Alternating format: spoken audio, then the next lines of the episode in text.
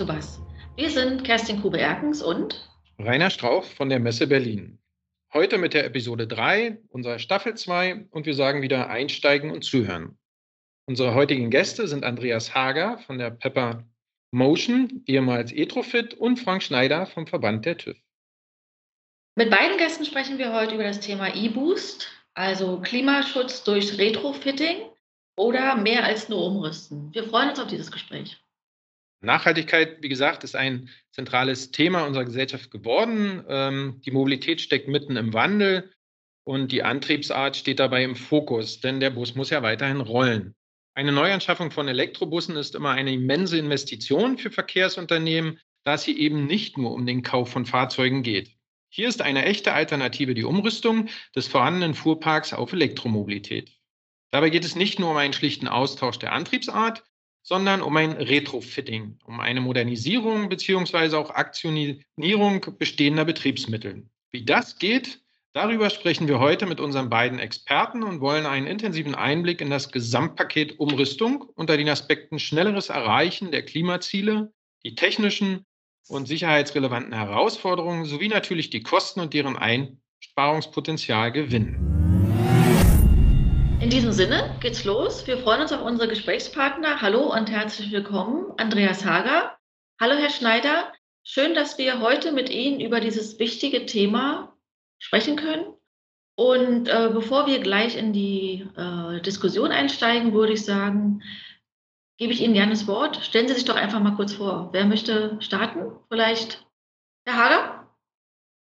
Sehr gerne. Vielen Dank, Frau Kube-Erkens, ähm, auch für die für die Einführung. Ich freue mich sehr auf das Gespräch, äh, schon ganz, ganz lange, das wir jetzt heute hier führen dürfen. Mein Name ist Andreas Hager.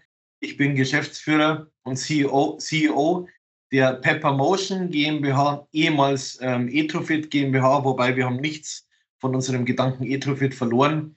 Wir zeichnen nur mittlerweile ein größeres Bild und das werde ich in den nächsten Minuten ja auch ein bisschen vorstellen können. Ja, schönen guten Tag. Auch herzlichen Dank für die Einladung und auch ich freue mich auf das Gespräch. Mein Name ist Frank Schneider. Ich blicke zurück auf 25 Jahre TÜV-Erfahrung und davon zehn Jahre beim TÜV-Verband hier in Berlin und ähm, beschäftige mich hier als Referent im Bereich der Fahrzeugtechnik. Äh, mein Schwerpunkt sind äh, das Thema Vorschriftentwicklung, Homologation. Ähm, ja, das sind im Wesentlichen meine Themen. Super, dann nochmal herzlich willkommen, Herr Schneider, äh, Andreas Hager. Wir freuen uns auf dieses Gespräch und auf diesen Podcast heute und äh, steigen gleich direkt ein mit der ersten Frage, die ich gerne an Sie stellen möchte, Herr Hager.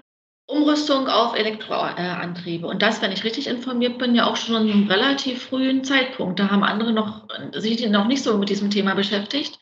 Wie kam es zu der Idee? Was ist so ein bisschen die Historie hinter Etrofit beziehungsweise jetzt Peppermotion? Also die Umrüstung äh, von Fahrzeugen per se ist, ähm, ist nicht neu. Ähm, die gibt es schon ähm, schon länger, meistens in Einzelstückzahlen. Aber wir haben uns vor allen Dingen damit beschäftigt, wie wir die Dekarbonisierung im äh, Verkehrssektor schaffen, speziell im Nutzfahrzeugbereich. Und hier sehen wir, dass es einen sehr, sehr großen Bestand an Fahrzeugen gibt und noch extrem viel Fahrzeuge immer noch produziert werden. Also wer heute glaubt, es laufen schon nur noch Elektrobusse vom Band, der täuscht sich.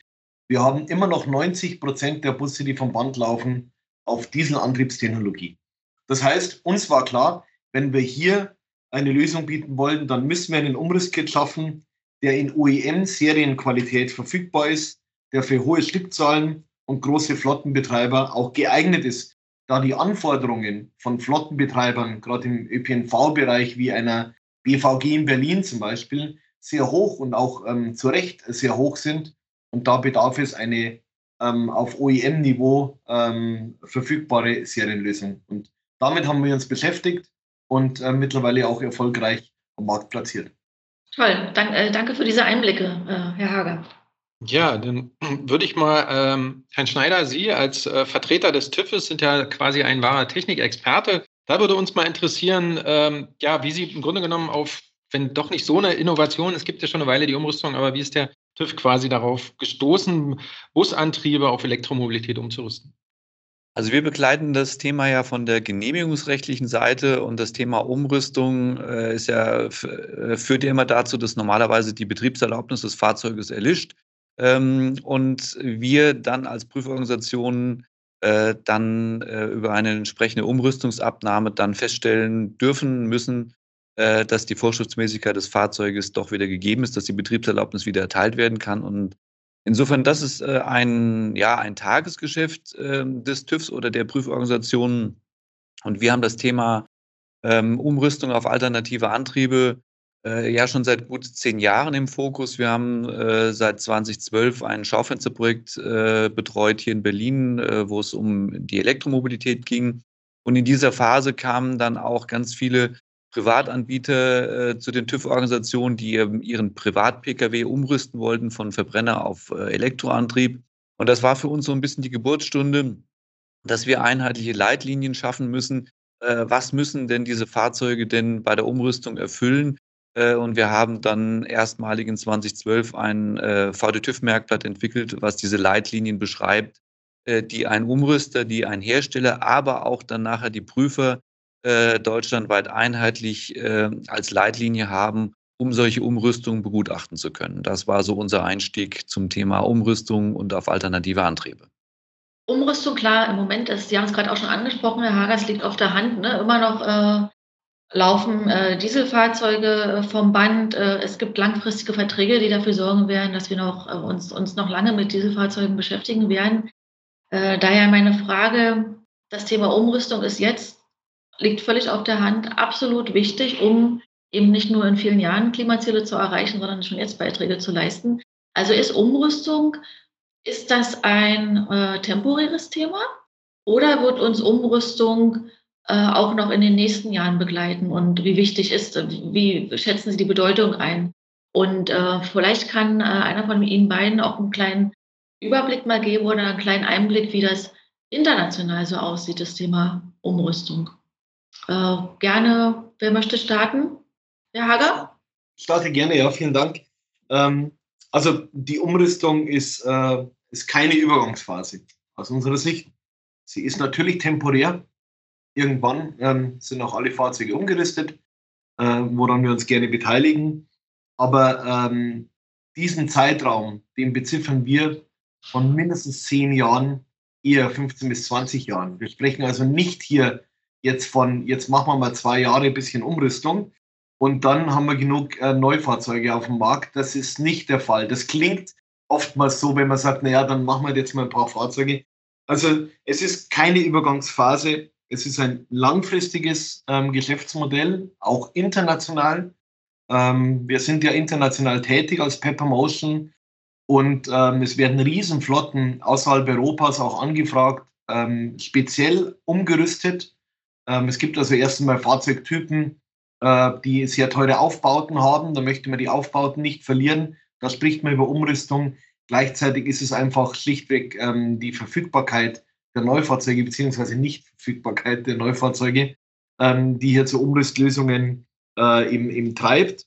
Und aus unserer Sicht ist die Umrüstung ein fester Bestandteil des Mobilitätswandels hin zu Zero Emission und zur Erfüllung des Green Deals in Europa. Das heißt, ohne Umrüstung, weil ganz am Anfang ähm, in, im Intro war bei Ihnen zur schnelleren Erreichung, ich würde das schnellere streichen und würde sagen zur Erreichung der Klimaziele. Ich glaube, dass wir es ohne Umrüstung überhaupt nicht schaffen werden.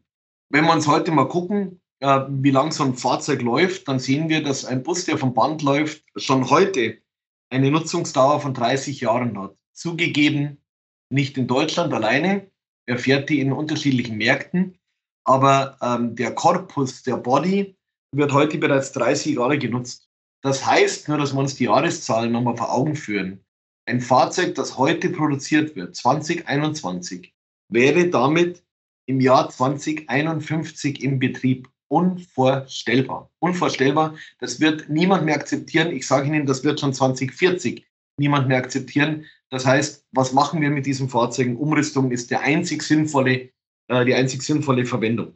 Und wir sehen auch, dass es bei den großen Flottenbetreibern ein Umdenken gibt. Die merken also, dass sie ihre Fahrzeuge gar nicht nach acht oder zehn Jahren verkaufen müssen, weil der Dieselmotor äh, vielleicht an sein Lebensende gelangt, sondern mit der Umrüstung können die diesen Korpus länger fahren, können dadurch Kosten schonen und ähm, ihr, ihrer Nachhaltigkeit auch besser Rechnung tragen. Insofern ist ähm, das Umrüstgeschäft jetzt erst am Anfang und es wird ähm, aus unserer Sicht ein, ein sehr großes und wichtiges Geschäft werden. Und damit reden wir vor allem gerade über Europa, ne? ganz zu schweigen von vielen äh, Teilen der Welt, wo auch der Bus-Fernreiseverkehr äh, auch noch eine ganz andere Rolle spielt. Ne? Und äh, weiß nicht, international kann einer von Ihnen sagen, wie da, wie Sie da das Marktvolumen oder die Tendenz im Umrüstungsbereich einschätzen, was da, wie ist da der Stand der Dinge? Ja, kann ich, kann ich schon was dazu sagen. Ähm, also es werden in Nordafrika äh, zum Beispiel große Flotten ausgeschrieben äh, zur Umrüstung äh, von Bussen. Ähm, es werden in Südamerika große Flotten ausgeschrieben. Es hat sich in den USA jetzt die Welt wirklich um 180 Grad gedreht. Ähm, Klimaschutz war ja quasi unter ähm, Donald Trump nicht vorhanden, äh, wird jetzt unter Joe Biden ähm, sehr stark eingeführt. Minus 55 Prozent der Emissionen bis 2030. Äh, wenn man sich das in Fahrzeugen ausrechnet, ist das eine irre Zahl, die da rauskommt. Und allein der Schulbusverkehr zum Beispiel in den USA, ähm, wo insgesamt über eine halbe Million Fahrzeuge fahren, ähm, soll bis 2030 um mindestens 25 Prozent emissionsfrei fahren. Also Umrüstung ist überall jetzt mittlerweile angekommen. Es fehlt hier und da noch nach guten Lösungen. Wir arbeiten natürlich dran, dass wir das überall hinkriegen. Aber äh, die Umrüstung ist jetzt äh, überall angekommen und aus meiner Sicht auch salonfähig geworden. Hm. Herr Schneider, wollen Sie noch irgendwas ergänzen?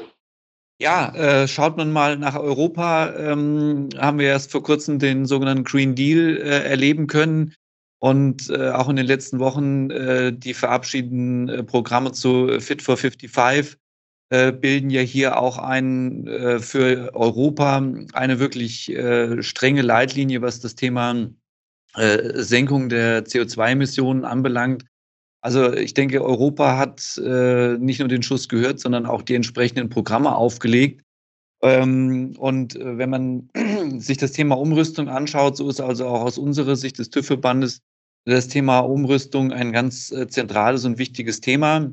Äh, wir denken, dass äh, es nicht reicht, allein über Neufahrzeuge ähm, die äh, Emissionszahlen zu reduzieren. Die Bestandsfahrzeuge sind doch immens. Und hier ist die Umrüstung das, ja, das probate Mittel, um hier den wichtigen Beitrag zu leisten, um Emissionsziele und Emissionssenkungen in allen Bereichen. Das geht jetzt hier nicht nur um CO2. Ich denke, das komplette Programm ist hier im, im Fokus. Ähm, hier entsprechend äh, eine, eine Reduktion äh, dazu beizutragen. Und äh, ich glaube auch, äh, die Unternehmer, äh, die sind, also nicht jeder ist in der Lage, sich äh, morgen ein Neufahrzeug anzuschaffen.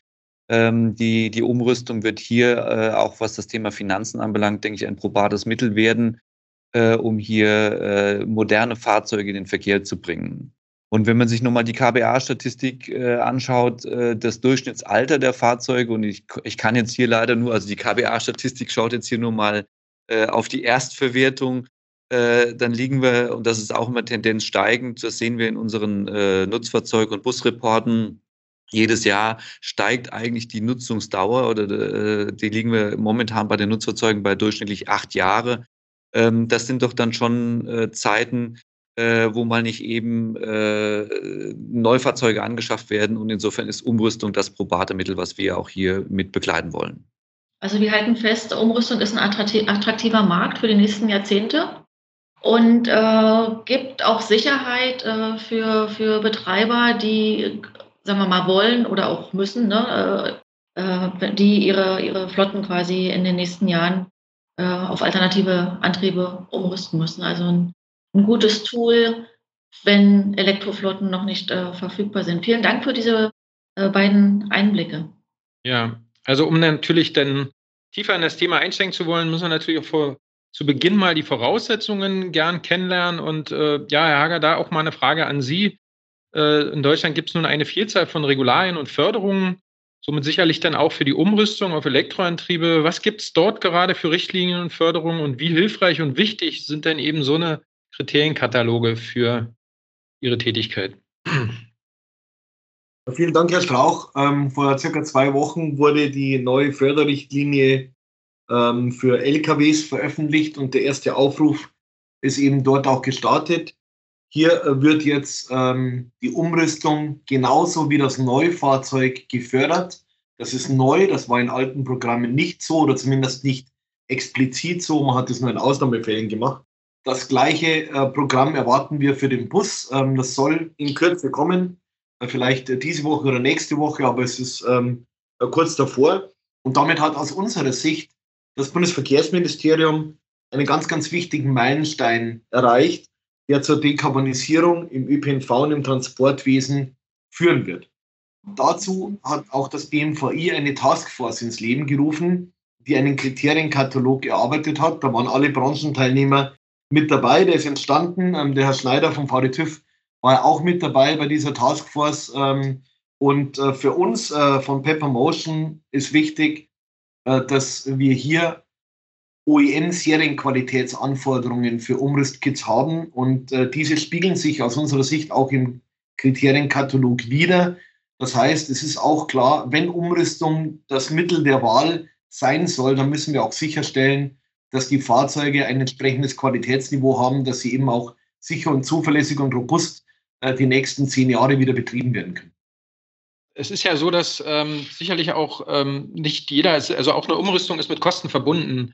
Gibt es denn da äh, Förderungen äh, seitens des Staates? Äh, was können Sie da uns mal kurz nochmal aufzeigen? Ähnlich wie bei Neufahrzeugen, ja, ja. der Fall. Darf ich gerne aufzeigen? Also die Förderung ähm, ist äh, bis zu 80 Prozent des sogenannten Innovationsanteils. Der Innovationsanteil ist beim Neufahrzeug sehr einfach errechnet.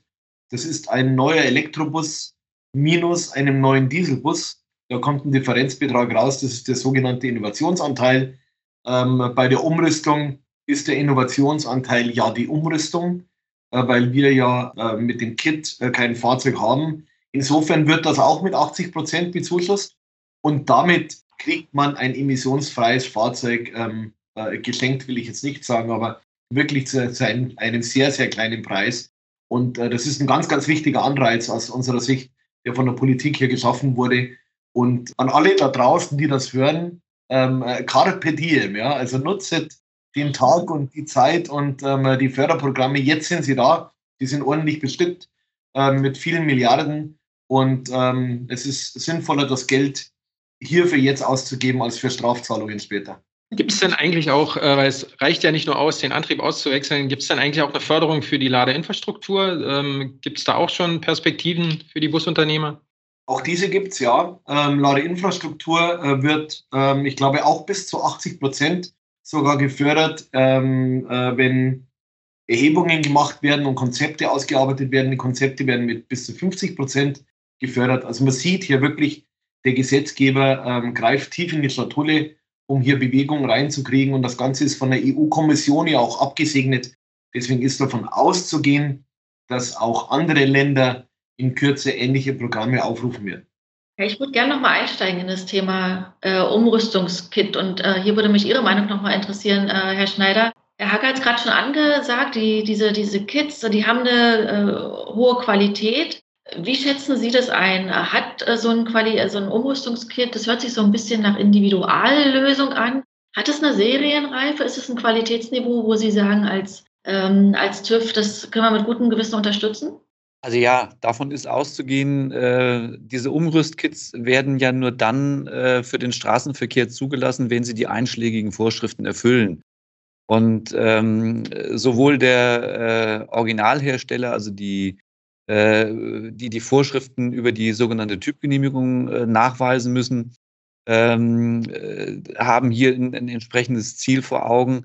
Das gleiche Ziel haben auch die Umrüsthersteller vor Augen und müssen sich dann mit entsprechenden Prüfungen auseinandersetzen, die nachher für, für beide Fahrzeugsarten, nenne ich das mal, äh, die gleichen Spielregeln äh, herangezogen werden. Also die, äh, zum einen die Straßenverkehrssicherheit muss nachgewiesen werden, aber auch das ganze Zulassungsrecht und äh, auch die ganzen Emissionsvorschriften, äh, die sind natürlich nachher auch äh, durch einen entsprechenden Umrüster entsprechend nachzuweisen. Wir haben dazu passend, also wirklich auch ähm, durch den Input, den wir aus dieser Taskforce mitgenommen haben, ähm, äh, unser Merkblatt äh, 764, was wir für Elektroantrieb ähm, äh, an den äh, schon länger äh, vert vertreiben. Dann auch nochmal das Thema Wasserstoff äh, publik gemacht. Wir haben jetzt seit gut einer Woche das Merkblatt für wasserstoffbetriebene Fahrzeuge ähm, ähm, veröffentlicht, um hier den Umrüstbetrieben auch die Möglichkeit zu geben, diese alternative Antriebsform ähm, so anzuwenden, dass sie im Rahmen der Einzelgenehmigung dann begutachtungsfähig wird.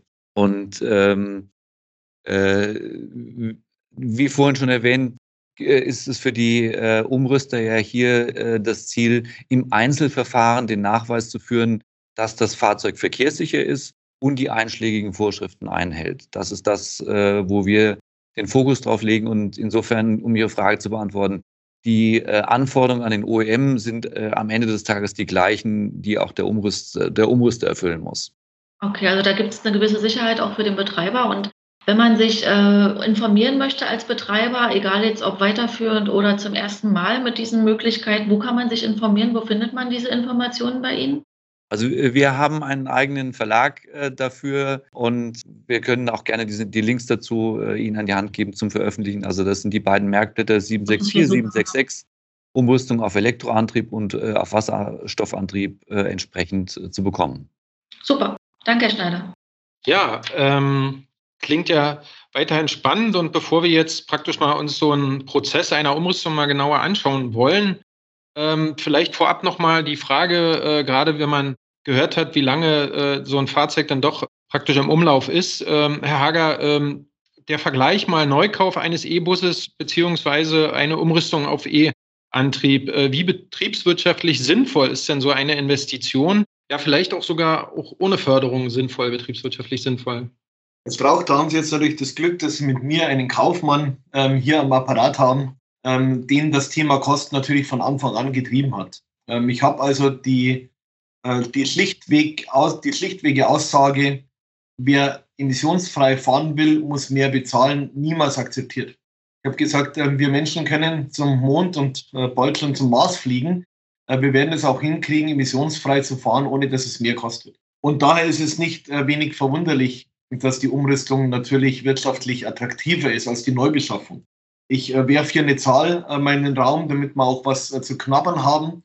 Ähm, wir sind in etwa 200.000 Euro günstiger als die Neuanschaffung von dem Bus und leisten aber das Gleiche, weil die wichtigen Komponenten, auf die es ankommt, wie Batterie, Antrieb und sonstiges, Elektrik, Elektronik, Pumpen, Kompressoren, ähm, auch bei uns ähm, Neu- und Serienkomponenten sind. Das heißt, ähm, ja, wir erfüllen hier den gleichen Dienst. Aber ich muss mal kurz nachfragen, Herr 200.000 Euro, weil Sie die jetzt in den Raum geworfen pro Fahrzeug? Ja, ähm, genau, 200.000 Euro pro Fahrzeug. Boah, wollen wir es nochmal langsam wiederholen? Sehr schön. Das ist anständig. Ähm, aber, ähm, ganz, ganz wichtig, und das hat uns getrieben, äh, wir wollten auch günstiger sein als der Diesel. Dass die Umrüstung günstiger ist als ein Neufahrzeug, ist ja jetzt, das wäre jetzt ja wirklich schlimm, wenn es andersrum wäre. Aber wir haben es auch geschafft, günstiger zu sein auf Total Cost of Ownership Basis als ein Diesel.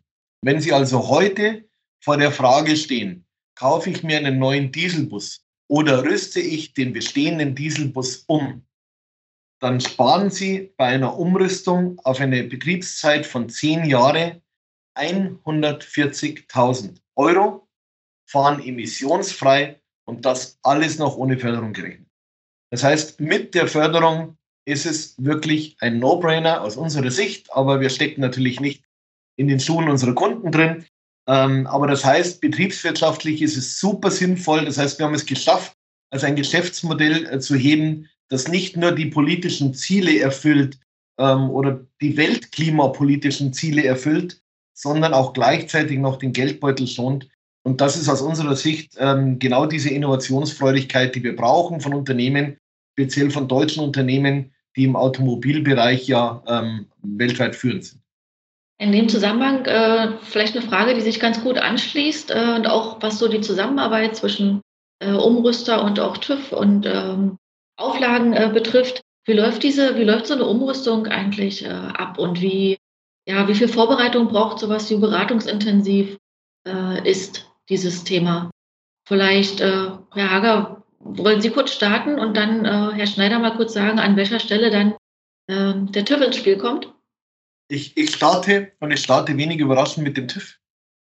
Ähm, also TÜV war wirklich, ähm, äh, war die erste Organisation, ähm, äh, mit der wir Kontakt aufgenommen haben, weil wir von Anfang an natürlich sicherstellen wollten, dass das, was wir entwickeln, auch etwas ist, das er nach eine Straßenverkehrszulassung bekommt und auch entsprechend fahren kann. Aber da wird der Herr Schneider nachher sicherlich nochmal was dazu sagen.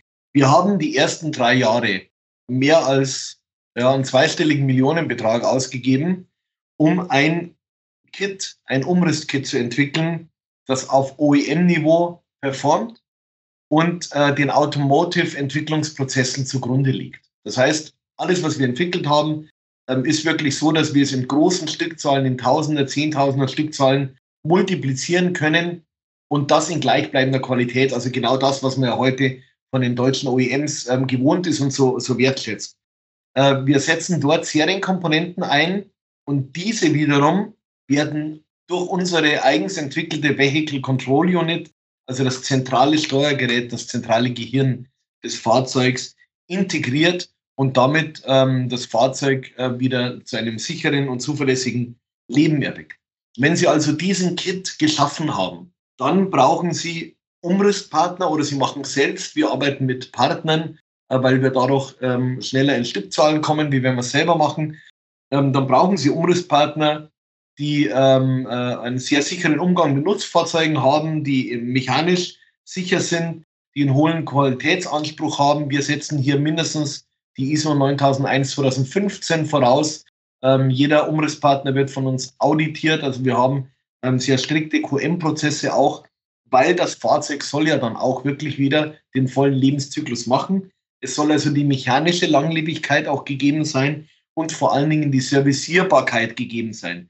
Es nutzt nichts, wenn Sie ein 10-Euro-Teil auswechseln müssen in drei Jahren, aber einen Tag lang alles ausbauen müssen, um an dieses Teil dran zu kommen. Das heißt, es steckt hier schon sehr viel drin und da sieht man, was die OEMs eigentlich geleistet haben in den letzten Jahrzehnten. Die haben einfach richtig gute Fahrzeuge geschaffen und wir versuchen ähm, mit der Umrüstung hier auf diesem Niveau ähm, mitzuwirken, damit es für den Verwender und für den Busbetreiber ähm, möglichst angenehm ist in der Umsetzung. Herr Schneider, ich glaube, dazu haben Sie auch noch was zu sagen. Ja, also das, was Herr Hager angeführt hat, äh, können wir eigentlich nur unterstützen äh, und auch empfehlen.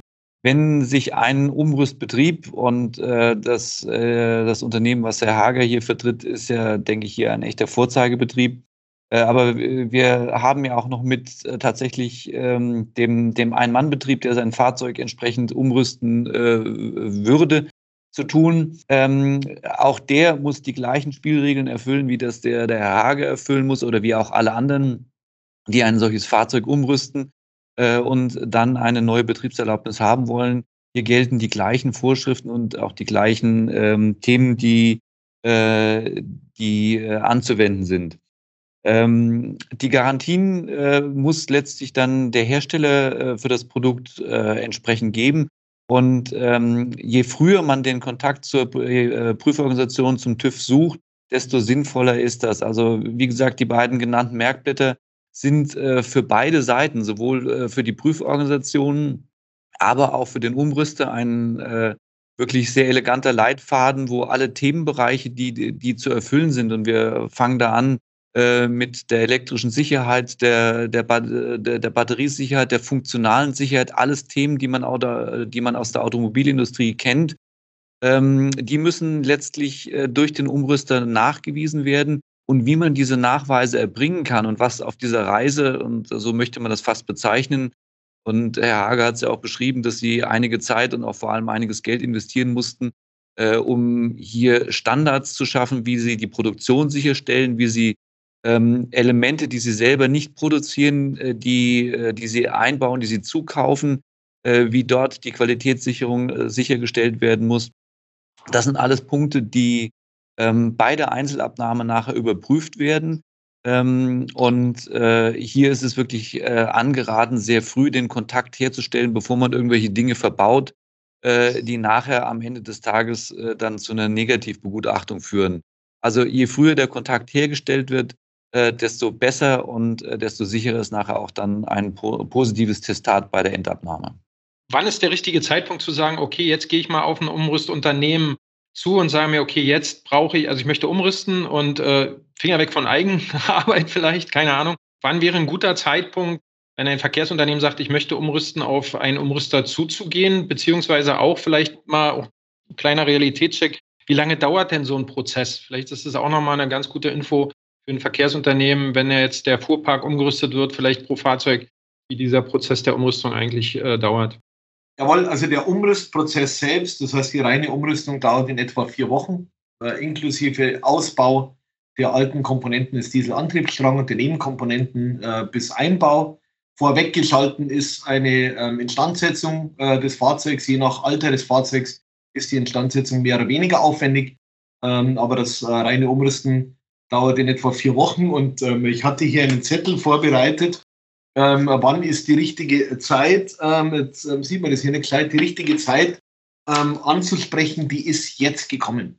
Ähm, weil aus einem einfachen Grund, wenn wir große Stückzahlen machen wollen und die werden wir brauchen in wenigen Jahren, dann ist es wichtig, dass wir jetzt damit starten, weil wir sehen auch gerade bei Neubussen, es ist nicht so, dass man äh, die Flotte innerhalb von wenigen Jahren austauscht, es müssen viel Arbeiten geleistet werden, es muss Ladeinfrastruktur geschaffen werden, es müssen vielleicht ähm, ähm, Fahrpläne geändert oder äh, angepasst werden. Das ist also etwas, wo ich sage, allerhöchste ähm, Eisenbahn, ähm, sich jetzt damit zu beschäftigen. Und gerade mit der Förderung ist es ja auch betriebswirtschaftlich absolut sinnvoll, ähm, jetzt die Schritte in die Wege zu leiten kann das äh, von den Zeiten, das äh, hat der Hager sicherlich äh, bezogen auf jetzt den, das Umrüstkit, äh, was äh, hier angeboten wird, äh, sehr gut beschrieben. Wenn es Einzelumrüster gibt, die brauchen hier wahrscheinlich ein Stückchen länger. Ähm, aber äh, wichtig sind äh, aus unserer Sicht diese Schritte im Einzelnen Stück für, Stück, für Stück äh, durch den Sachverständigen begleiten zu lassen. Also quasi eine Art Kickoff mit dem TÜV. das ist mein Projekt, mein Plan anhand der, der jeweiligen beiden Merkblätter 764, 766 äh, die einzelnen Schritte durchgehen und dann iterativ äh, diese, diese Umrüstung nachvollziehen oder beziehungsweise dann äh, durchziehen. Und da wird der eine länger und der andere wird das schneller brauchen. Aber wichtig ist äh, der regelmäßige Austausch zu denjenigen, die nachher äh, die äh, Begutachtung durchführen und das Testat ausschreiben, ähm, äh, stellen, verkehrssicher ja, nein. Ich glaube, ja, ich kann mich erinnern, Herr Hager, wir hatten das im Vor in einem Vorgespräch mal äh, besprochen. Äh, Vorbereitung ist alles, ne? die Vorbereitungszeit, äh, die Planungszeit ist, äh, nimmt wesentlich mehr Zeit in Anspruch als der eigentliche Umbau. Und umso besser die Vorbereitung, umso sicherer äh, am Ende auch das Produkt. Und in, in dem Zusammenhang noch mal eine kurze Frage, ganz praktisch so aus äh, Betreibersicht. Ist der Wechsel leicht? Wie schulungsintensiv ist so eine Umrüstung? Für Betriebe, die äh, spezielles Nutzfahrzeug-Know-how bereits haben, äh, im Bereich Bus oder Lkw, ähm, denen muss ich zum Fahrzeug nichts mehr erklären. Die müssen natürlich geschult werden, ähm, was den Verbau der Komponenten betrifft. Die brauchen gewisse Zusatzqualifikationen ähm, rund um die Hochvolt-Sicherheit, ähm, also Hochvolt-Ausbildungen, aber die brauchen die eh, weil in der Zukunft sowieso äh, äh, E-Fahrzeuge am Markt sind. Ähm, da kriegt man innerhalb von, ähm, sage ich mal, zwei bis drei Monaten so ein komplettes Schulungsprogramm für einen Umrüster, der für uns arbeiten würde, auch durch, wenn er von einem guten Niveau aus.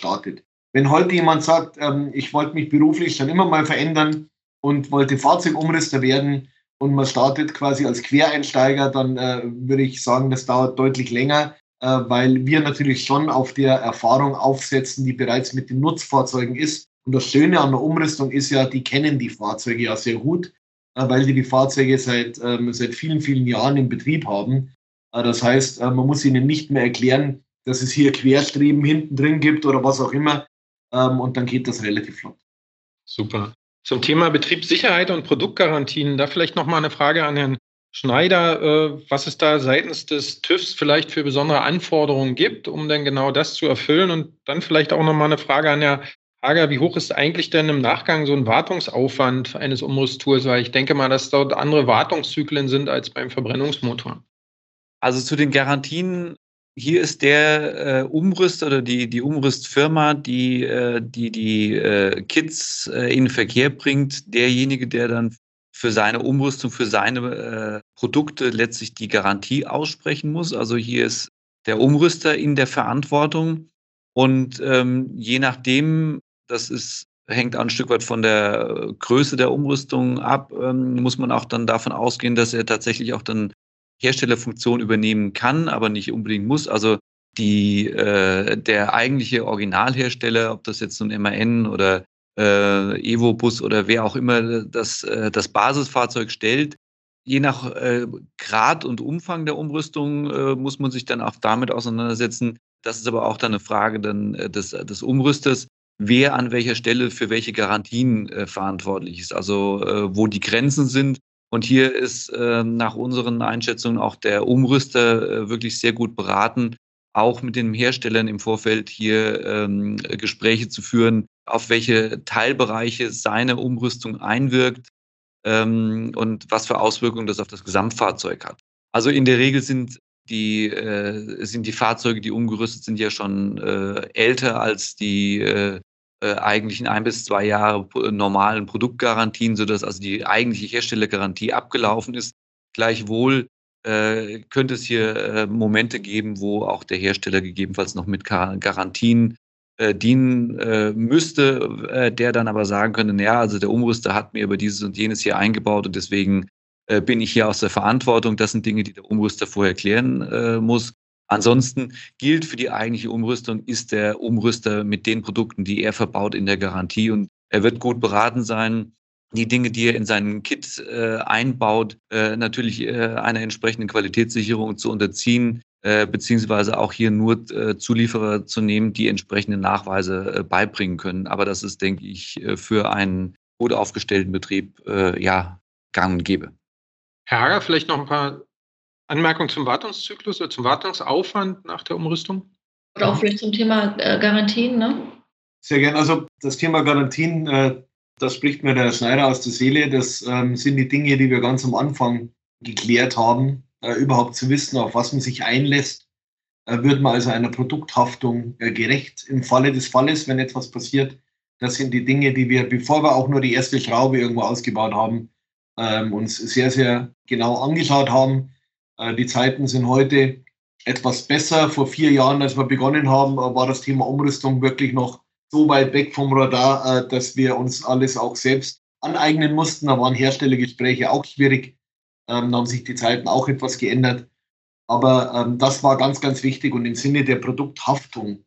Und das ist die, eine, eine, eine Garantie, ist ein wirtschaftlicher Schaden.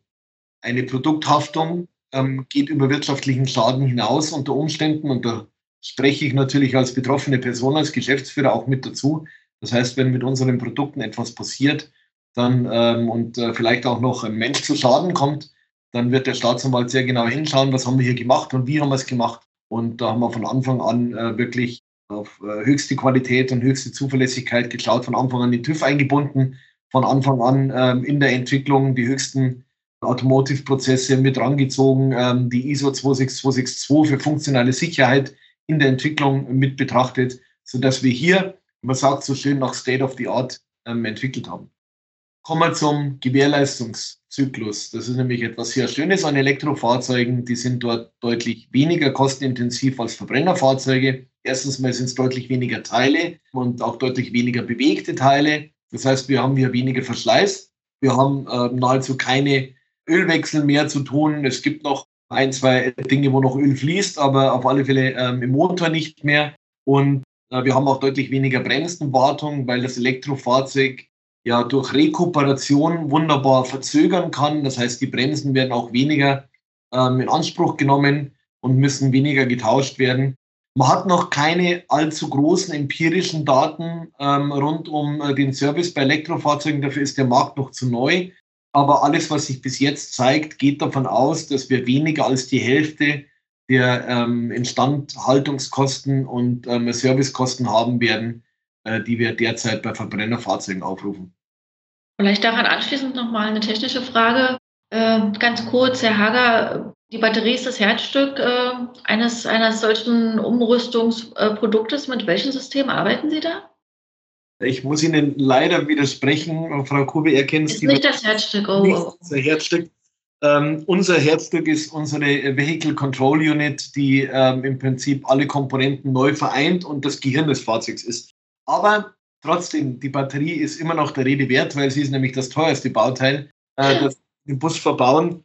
Und ähm, hier ist besonders darauf zu achten, dass eine sehr hohe Zyklenfestigkeit gegeben ist. Das heißt, viele Entlade- und Beladevorgänge möglich sind, äh, weil erst dann kann ich auch den Batteriepreis ins richtige Verhältnis setzen. Äh, wir setzen hier natürlich Batterien ein, die die ECR R100 ähm, entsprechend haben. Das heißt, ähm, vollstraßenverkehrstauglich, nicht in einem Prototypenstatus Status sind oder selbst zusammengebaut sind, sondern von professionellen Batterieherstellern für uns gebaut sind.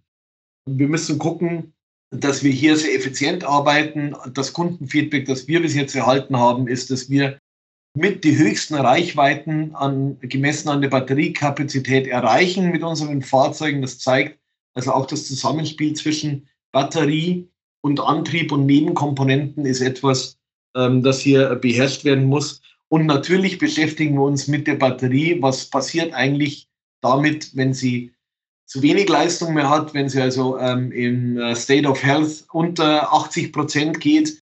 Äh, Stichwort Second Life Reuse.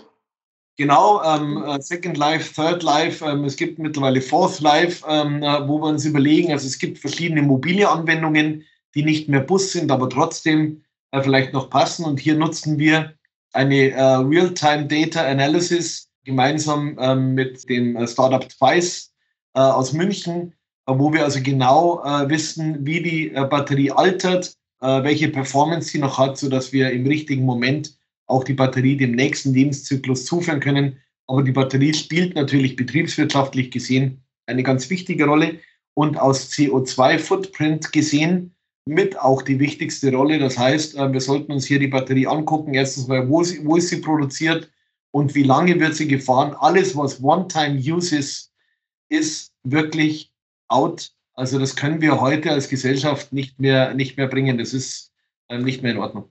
Ja. Zum Thema Batterie kommt natürlich auch immer die nächste Frage, die, nämlich die Frage der Ladeinfrastruktur. Da vielleicht auch nochmal eine Frage an beide. Äh, wie kann ein Busunternehmen eigentlich seinen Betriebshof mit Blick auf die Ladeinfrastruktur gleich fit für die Zukunft machen? Und ja, wie vorausschauend muss man eigentlich an dieser Stelle schon sein? Ja, also aus unserer Sicht gilt es hier für die äh, Unternehmen, je nach Betriebsgröße, immer vorausschauend zu planen. Also ähm, in jedem Fall sollte jemand, der sein, seinen Fuhrpark entsprechend umrüstet, ähm, für die Fahrzeuge auch die entsprechenden Ladekapazitäten vorhalten. Und äh, wenn man dann mal den ganzen Bogen äh, neben der Umrüstung und der, der Beladung und, äh, anschaut, dann wäre, denke ich, auch, wenn man sich die Förderprogramme des Bundes auch hier nochmal anschaut, es auch nochmal wert, äh, einen Blick auf das äh, Betriebsgebäude zu schauen, inwieweit man hier mit entsprechender Photovoltaik auch den eigenen Strom erzeugen kann. Das richtet sich natürlich nach der Größe der Ausrichtung aber in jedem Fall sollte man hier ähm, ökologisch gesehen gesamtheitlich denken. Also sowohl die Fahrzeugeumrüstung als auch äh, für die Stromerzeugung hier auf den entsprechenden Grünstrom äh, idealerweise selbst erzeugt äh, achten. Weil ansonsten, das wissen wir alle, je äh, brauner der Strom ist, äh, desto schlechter das Verhältnis äh, und insofern äh, der selbst erzeugte Strom von der eigenen Photovoltaikanlage kann hier sicherlich auch helfen. Das hängt von der Größe des Unternehmens ab, äh, wie die Gebäude sind und wie die Ausrichtung ist. Aber wir empfehlen hier einen gesamtheitlichen Ansatz. Ähm, vielen Dank, Herr Schneider. Ich kann nur noch wenig hier hinzufügen. Also wir halten es auch für sehr sinnvoll, dass man von Anfang an eine gute Planung macht und zwar bis zur Endausbaustufe im besten Fall, aber mit verschiedenen Ausbaustufen.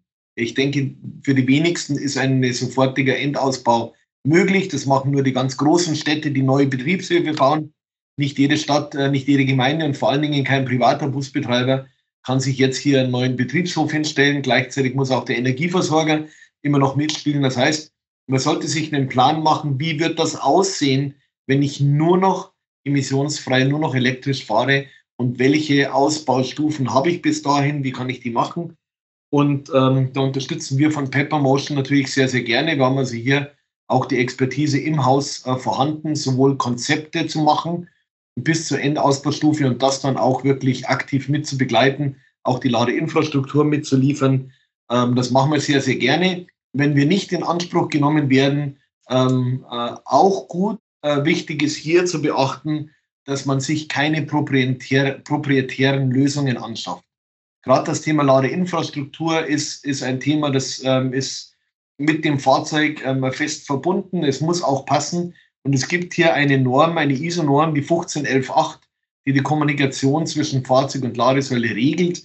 Und ich würde allen empfehlen, bei Anschaffung von Ladeinfrastruktur darauf Acht zu geben, dass diese ISO-Norm eingehalten wird, weil sonst, wenn Sie irgendwann mal andere Ladesäulen hinbauen oder vielleicht andere Fahrzeuge bekommen, es ein erheblicher ähm, äh, Adaptionsaufwand nochmal entsteht, hier die Kommunikation und damit den Ladevorgang hinzukriegen.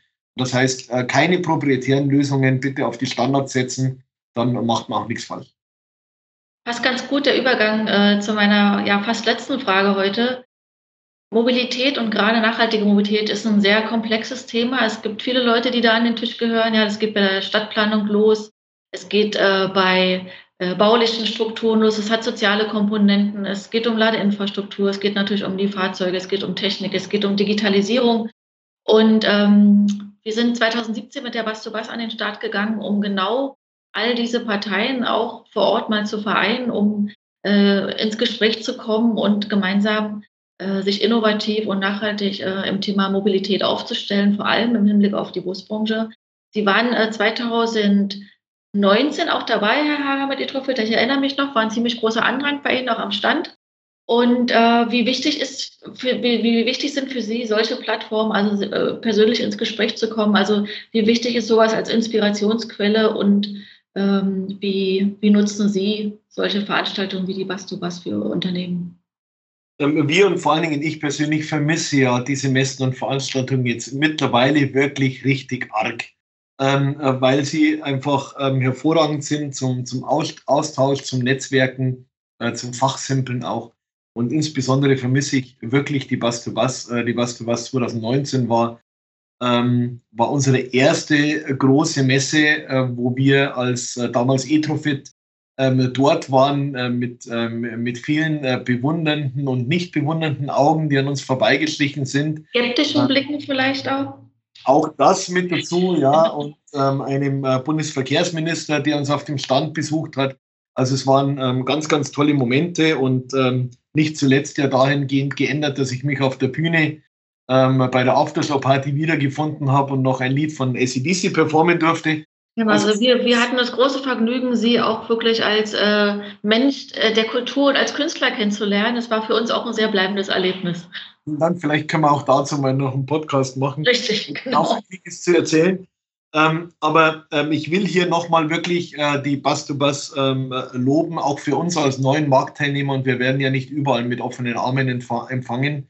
Ähm, ist es wirklich so, dass wir ähm, ganz, ganz tollen Support immer bekommen haben ja, dass es für uns eine super ähm, Messe war, ein, ein, perfekter Einstieg in die Branche eigentlich war. Äh, wir haben es sehr bedauert, dass wir dieses Jahr nicht ähm, physisch, ähm, ich war zwar physisch anwesend, ähm, kurzzeitig, aber ähm, physisch die Messe haben und äh, freuen uns wirklich auf, auf die nächste und kann ähm, nur ein großes Lob an, an Sie, Frau Kube-Erkens und Sie, Herr Strauch und Ihr gesamtes Team äh, wiedergeben. Das war hervorragend organisiert, man hat sich sehr gut sehr gut aufgenommen gefühlt und ähm, ich kann sagen, wir kommen wieder. Super. Eigentlich müsste man an dieser Stelle aufhören, Rainer. Eigentlich schon. aber, äh, aber, ich freue mich sehr, dass äh, Herr Hager unsere Sehnsucht so ein bisschen teilt äh, nach persönlicher Kommunikation und ich hoffe, dass wir also äh, ganz klassisch, dass wir das im nächsten Jahr, wir sind ganz optimistisch und überzeugt, dass wir das im nächsten Jahr im April machen können und Vielleicht an dieser Stelle auch nochmal der Aufruf an alle, die uns hören. Wir sind immer bestrebt, wirklich total aktuell mit unseren Themen zu sein und wirklich die Themen zu adressieren, die die Branche betreffen, auch da, wo es knirscht oder da, wo jemand mal sagt, mal von seinen Erfahrungen berichtet und sagt, hier habe ich mir vielleicht irgendwie, ähm, hier habe ich verbrannte Erde hinterlassen, es ist schief gegangen äh, und, und diese Erfahrung auch weiterzugeben an äh, Unternehmerkollegen und das wollen wir im nächsten Jahr im April auf jeden Fall auch nochmal äh, stärken. Und insofern freuen wir uns auf den 27. und 28. April nächsten Jahres. Genau. Und bevor ich nochmal die finale Frage dann nochmal an Herrn Schneider ähm, stellen möchte. Noch ein ganz kurzer Ausblick an beide vielleicht mal. Ähm, das Thema Umrüstung betrifft ja im Augenblick eher den ÖPNV. Wie sieht es da vielleicht auch im Reise- äh, äh, oder im Tourismus aus? Weil wir werden ja nicht nur Zuhörer haben, die jetzt nur Verkehrs-, also ÖPNV machen, sondern vielleicht auch hört der ein oder andere zu der Bustouristik anbietet. Und ähm, vielleicht auch nochmal, Herrn Hager, ähm, planen Sie dann auch schon eine ähm, Wasserstoffumrüstung? Ähm, ich hätte noch so viel zu erzählen, Herr Strauch, aber ähm, also auch, auch das Thema Reisebusse ist etwas, ähm, das wir natürlich im Fokus haben. Ähm, zugegeben, die Stadtbusse sind von ihrem Einsatzzweck ähm, einfacher ähm, zu gestalten, weil sie jeden Tag die gleiche Linie fahren oder zumindest auf festgelegten Linien fahren. Im, im Reisebus ist es nicht immer so, aber es gibt auch Reisebusse, die auch jeden Tag eine feste Linie fahren. Und, ähm, äh, und auch hier ähm, ähm, sind wir am Vorbereiten, ein erstes Kit zu haben, das äh, für den Reisebus äh, bis 300 Kilometer wunderbar funktionieren wird.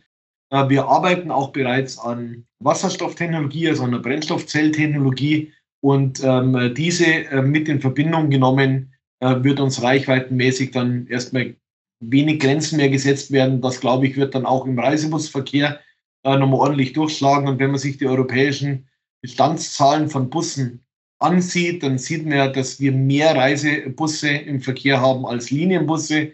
Das heißt, hier tut sich nochmal ein ganz, ganz anderer Markt auf. Aber da ist auch infrastrukturell noch einiges zu tun. Ich bin erst mit einem Wasserstoffauto unterwegs gewesen. Es gibt zwar Tankstellen und ich habe mein Ziel auch erreicht. Äh, wenn aber eine Tankstelle mal ausfällt, was manchmal auch passieren kann, ähm, dann tut man sich nicht mehr ganz so leicht, weil den Wasserstoff hat der Bauer ums Eck eben nicht, eine Steckdose aber schon. Ähm, das heißt, äh, da haben wir noch ein bisschen was zu tun, aber da sind wir auf einem guten Weg. Die Politik ähm, pusht das ja auch sehr, auch in ganz Europa. Und ähm, ja, ähm, spannende Zeiten, die wir vor uns haben. Ja, vielen Dank.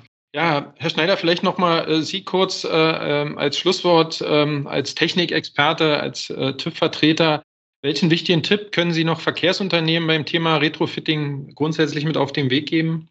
Also vom Prinzip gilt das äh, bereits Gesagte. Also äh, sehr früh, sobald die Idee letztlich äh, im, im Kopf sprießt, ähm, sollte man eigentlich schon den Weg zur Prüforganisation äh, wählen weil das eigentlich der Partner oder die Partner sind, die alles, was die technische Sicherheit und die Erfüllung der Vorschriftsmäßigkeit, weil das ist das, äh, worauf es nachher, wenn das Fahrzeug äh, nach der Umrüstung oder durch die Umrüstung verliert es ja seine Betriebserlaubnis und es kann erst dann wieder zugelassen werden, ähm, wenn der Nachweis erfolgt ist, dass das Fahrzeug vorschriftsmäßig wieder ist. Und durch diese Begutachtung erfolgt dann erst wieder die Zulassungsfähigkeit. Also so muss man sich das ein Stück weit vorstellen. Also bevor man ähm, ja, die, die Veränderung äh, vornimmt, sollte man äh, hier den Weg der Umrüstung äh, mit dem, dem TÜV letztlich äh, gemeinsam gehen. Ähm, wir hatten schon erwähnt, äh, unsere Merkblätter 764, 766, Elektro- und Wasserstoffantrieb bilden hier eine aus unserer Sicht wichtige Grundlage. Hier werden alle Tipps gegeben, äh, was das Thema Batterie-Lademanagementsystem oder Batteriemanagementsystem, elektronische Sicherheit, funktionale Sicherheit, Verkehrssicherheit, ähm, alle Vorschriften, die überhaupt äh, ein solches Fahrzeug erfüllen muss, also Stichwort Rekuperation, äh, Nachweis der ausreichenden äh, Batterieladekapazität und, und, und. Das ist ein sehr bunter Blumenstrauß, äh, der hier nachzuweisen und zu erfüllen ist. Und äh, bevor man da irgendwas in die falsche Richtung entwickelt oder aber auch falsche Segmente zukauft, ähm, äh, ist der Weg, wie gesagt, vorher zum Experten, denke ich, der richtige. Wir als Verband vermitteln hier gerne, also wenn es äh, interessierte Kunden gibt, die hier Fragen haben, äh, stellen wir gerne den Kontakt zu den technischen Diensten unserer Mitglieder her. Ähm, aber das ist äh, aus unserer Sicht die wichtigste Empfehlung, die wir hier mitgeben können. Dann bleibt mir zu sagen, herzlichen Dank an unsere beiden Gesprächspartner heute. Herr Hager, Herr Schneider, vielen Dank, dass Sie dabei waren. Und äh, ich nehme für mich mit, also Umrüstung ist aus Herstellersicht äh, kein kurzfristiges Thema. Das ist ein interessanter Markt, mindestens für die nächsten Jahrzehnte. Und aus Betreibersicht ist Umrüstung äh, betriebswirtschaftlich äh, durchaus überlegenswert und sollte eigentlich lang, nicht auf die lange Bank geschoben werden. Äh, und dann würde ich sagen, herzlichen Dank für heute. Bleiben Sie gesund, uns gut gewogen und äh, Vielen Dank, dass Sie dabei waren heute bei Basto Talk, unserem Podcast. Ja, vielen Dank auch von meiner Seite. Wunderbar. Ich glaube, wir konnten einen ganzheitlichen Einblick gewinnen von Ihnen beiden und äh, ja, auch von mir nochmal. Vielen, vielen Dank. Ich danke Ihnen beiden. Vielen Dank, Herr Schneider, äh, für das ähm, äh, angenehme Gespräch. Äh, wir werden uns in einem der nächsten Taskforce-Runden wahrscheinlich wiedersehen. Und ähm, ja, Grüße in die Hauptstadt. Bleiben Sie gesund. Ja. Herzlichen Dank, Dank, auch von meiner Seite. Ja. Auf Wiederhören. Tschüss. Wiederhören. Danke. Ja, somit schließen wir auch diese Podcast-Episode. Äh, wir laden Sie auch weiterhin ein, unseren Podcast zu hören. Also, please stay tuned. Wir hoffen, es hat euch gefallen bei Bass to Talk, dem Podcast äh, der Bass to Bass. Wir laden euch ein, auf unserer Website äh, sämtliche Episoden auch nachzuverfolgen unter www.basstobas.berlin. Dort gibt es auch alle Infos rund um die Bass to Bass und alle unsere Veröffentlichungen. Informationen zu unseren Gästen beziehungsweise auch zum Thema Umrüstung heute findet ihr natürlich auch in der Shownote. Äh, guckt da ruhig mal rein. Und auch äh, wie immer bleibt mir noch zu sagen, wir freuen uns über jedes Abo unseres Podcasts. In diesem Sinne, wir verabschieden uns. Kerstin Kube-Erkens, Rainer Strauch. Bis bald und unser Tipp, probier mal Bus. Tschüss und eine schöne Zeit, bis es wieder heißt, einsteigen und zuhören. Bass to Talk, der Podcast der Bass to Bass. Thank you.